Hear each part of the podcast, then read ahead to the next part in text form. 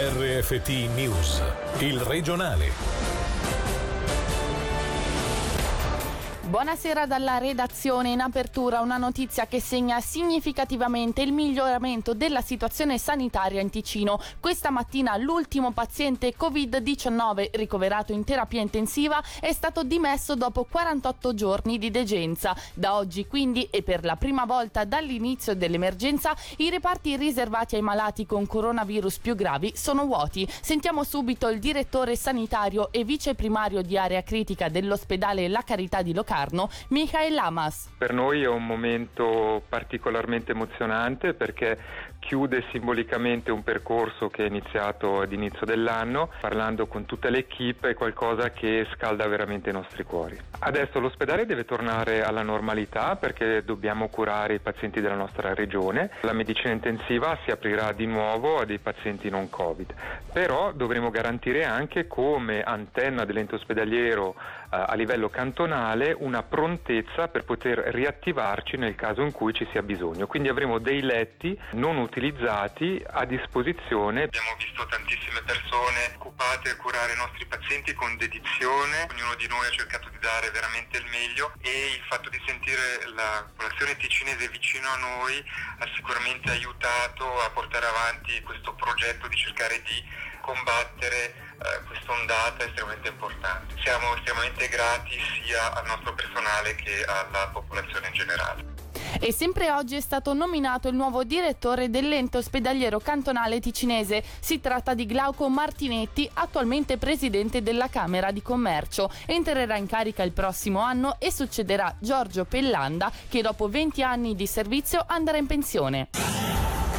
Sciogliere le riserve di cassa malati per limitare l'impatto della pandemia sui premi Lamal del 2021, chiedendo flessibilità al Consiglio federale, è quanto chiesto da Cura Futura, che per discutere di temi d'attualità di politica sanitaria oggi ha tenuto un meeting a Lugano. Sull'entità dei premi del prossimo anno e sul rimborso dell'atteso vaccino anti-Covid c'è ancora molta incertezza, mentre sono state formulate le prime riflessioni sulle perdite degli ospedali a causa del blocco delle operazioni non urgenti. Sentiamo la responsabile della Svizzera italiana della politica sanitaria di Cura Futura, Celine Antonini. C'è un chiaro quadro legale per il rimborso del test del tampone. Se un test viene fatto per motivi epidemiologici, allora i costi sono a carico del cantone. Se invece c'è malattia, questo invece è a carico dell'assicurazione malattia. Esistono effettivamente le riserve degli assicuratori proprio per far fronte a delle situazioni eccezionali come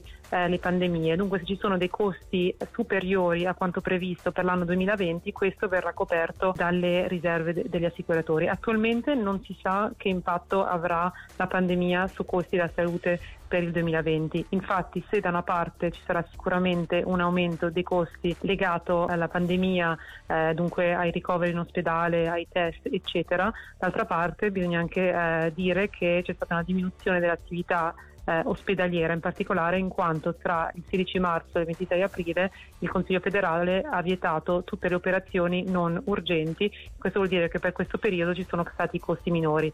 Queste operazioni andranno recuperate. C'è anche un grosso rischio per la salute, che è la questione della sottomedicalizzazione. Dunque magari delle persone che hanno rinunciato alle cure, hanno rimandato, potrebbe avere un impatto negativo sulla salute e dunque anche poi sui costi. Ogni anno a fine luglio gli assicuratori devono fare una proposta all'ufficio federale dei premi per l'anno successivo. Solitamente l'ufficio federale ha un'interpretazione abbastanza restrittiva della possibilità, per esempio, di includere una parte delle riserve nel calcolo dei premi. Quello che ha chiesto Cura Futura, che è stato sostenuto anche dalla Commissione del Consiglio nazionale, è il fatto di poter integrare nel calcolo dei premi 2021 una parte delle riserve, così da poter mantenere i premi 2021 più basso possibile, ciò che andrà ad aiutare tutta la popolazione.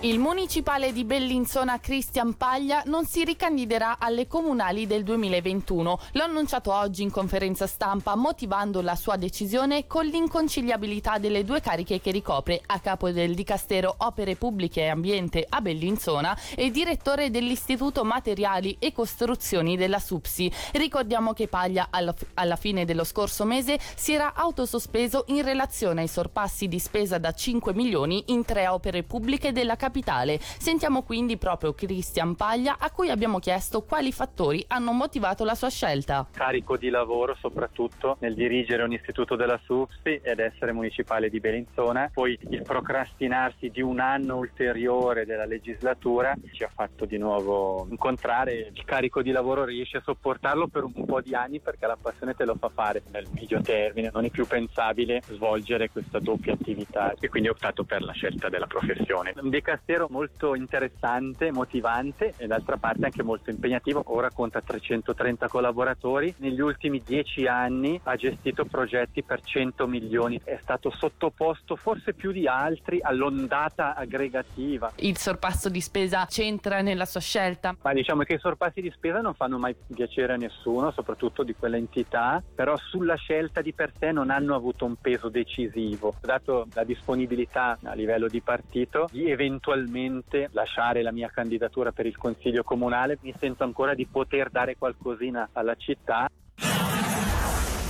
La concorrenza interna è forte, che il Grigioni sia preferito al Ticino per l'estate è preoccupante. È quanto dichiarato ai nostri microfoni dal direttore di Ticino Turismo Angelo Trotta, interpellato da Angelo Chiello sull'indagine condotta in tutti i cantoni su 1700 persone, che ha stilato un podio composto proprio da Grigioni in testa, Oberland e Vallese, mentre il Ticino, storicamente meta preferita dal turista d'Oltralpe, è risultato solamente al quarto posto. In merito a questa tendenza e su un eventuale vantaggio fornito da un altro mese di chiusura delle frontiere con l'Italia, sentiamo cosa ci ha detto Angelo Trotta. L'argomento è veramente a corto termine, adesso si parla di 2 o 3 settimane, noi dal nostro lato le apriremo in luglio, 3 luglio, si parla del 3 luglio, è un mese. Quindi io penso solo che non si può costruire il nostro vantaggio competitivo sul fatto che le frontiere siano chiuse. Quello che noi speriamo chiaramente è che i ticinesi restino da noi per passare le vacanze o anche per muoversi durante i weekend.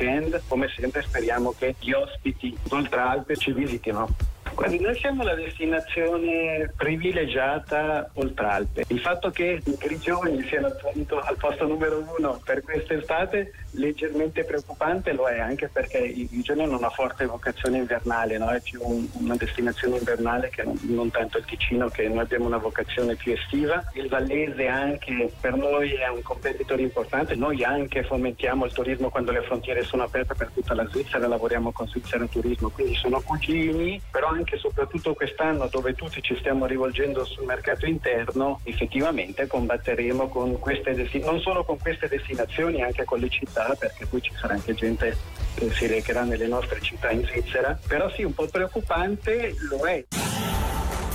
Il consumo eccessivo di alcol tra i giovani è una realtà. Gli spacci di bibite e la foce potrebbero generare assembramenti eccessivi, creando una Lugano marittima bis, ma con l'equilibrio giusto tra situazione sanitaria e allentamenti il prossimo 24 giugno faremo nuove valutazioni. È quanto dichiarato dal municipale di Lugano Michele Bertini, intervenuto in diretta questa mattina nel morning show di Margherita Zanatta e Angelo Chiello. Sentiamolo. Il tema degli spacci, anche su questo ci ha fatto discutere molto. Da un lato dicevamo, i giovani oggi portano le cassette di birra e purtroppo anche tanto alcol, e dico purtroppo perché il consumo eccessivo di alcol è anche una piaga della nostra gioventù, e quindi si diceva forse mettendo dei baracchini che come l'anno scorso più in piccolo, che comunque vendono l'alcol, ma è una forma di controllo perché c'hai un gerente, perché ci sarebbe comunque una forma di controllo. Però temiamo che il mettere a disposizione degli spacci di bibite sia un'attrattiva troppo importante, che quindi ci troviamo veramente poi con una foce presa d'assalto e con l'impossibilità di mantenere la distanza sociale. Per ora la situazione è questa, poi abbiamo visto che le cose cambiano anche molto in fretta. Quindi potrebbe esserci una sorta di Lugano Marittima Light?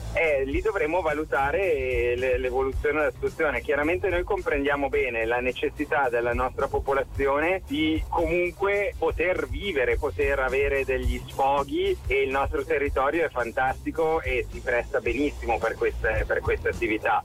Ovviamente dobbiamo fare attenzione che le disposizioni in ambito sanitario possano essere mantenute e l'equilibrio è lì. E per oggi il regionale termina qui. Prima di salutare vi ricordo l'appuntamento con Radiogrammi Live fra poco con l'ospite Patrick Donghi, con cui si parlerà della ripresa del campionato calcistico. Buona serata a tutti.